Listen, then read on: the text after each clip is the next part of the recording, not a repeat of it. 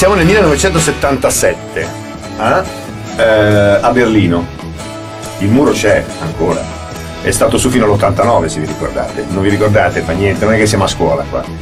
Però dovete immaginarvi com'era eh, la vita lì. A me piace fare questo, a me piace non soltanto raccontare storie, mi piace sentire di essere là. Allora, David Bowie nel 77, chi era? David Bowie aveva cominciato nel 66, dieci anni prima.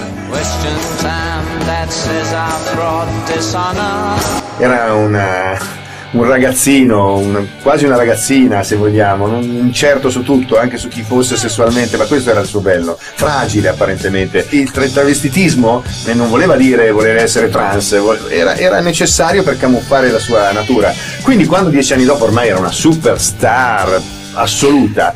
il suo malessere era, era, quasi uguale, cioè voleva di nuovo ehm, eh, cominciare da capo, azzerare tutto e, e capire chi fosse. Allora eh, affittò a Berlino un appartamentino eh, dove andò a vivere eh, perché voleva capire che musica, che ispirazione avere, eccetera. Non era tanto lontano dal muro questo, eh, questo appartamentino e lì eh, lo andava a trovare Tony Visconti che era il suo produttore. Non è quello che ha fatto il disco il disco lo fece poi Brian Eno. Sto parlando di Heroes naturalmente. Un disco elettronico grigio berlinese. Ma la canzone Heroes fu una canzone importante. E lui aveva sempre raccontato che eh, era stata ispirata da una coppia di eh, berlinesi, lui dell'ovest, lei dell'est, che si incontravano al muro e rischiavano ogni volta di essere sparati, ma l'amore era troppo forte fino a che non avrebbe vinto forse, ma in quei casi le storie erano così grigie che a volte non finivano a lieto fine. Beh, ehm, qualche anno dopo, quando finalmente Tony Visconti si separò dalla moglie, Bowie poté raccontare che la storia non era di due sconosciuti berlinesi, ma era di Tony Visconti con Antonia Haas, che era una delle coriste che hanno partecipato al disco di uh, Heroes.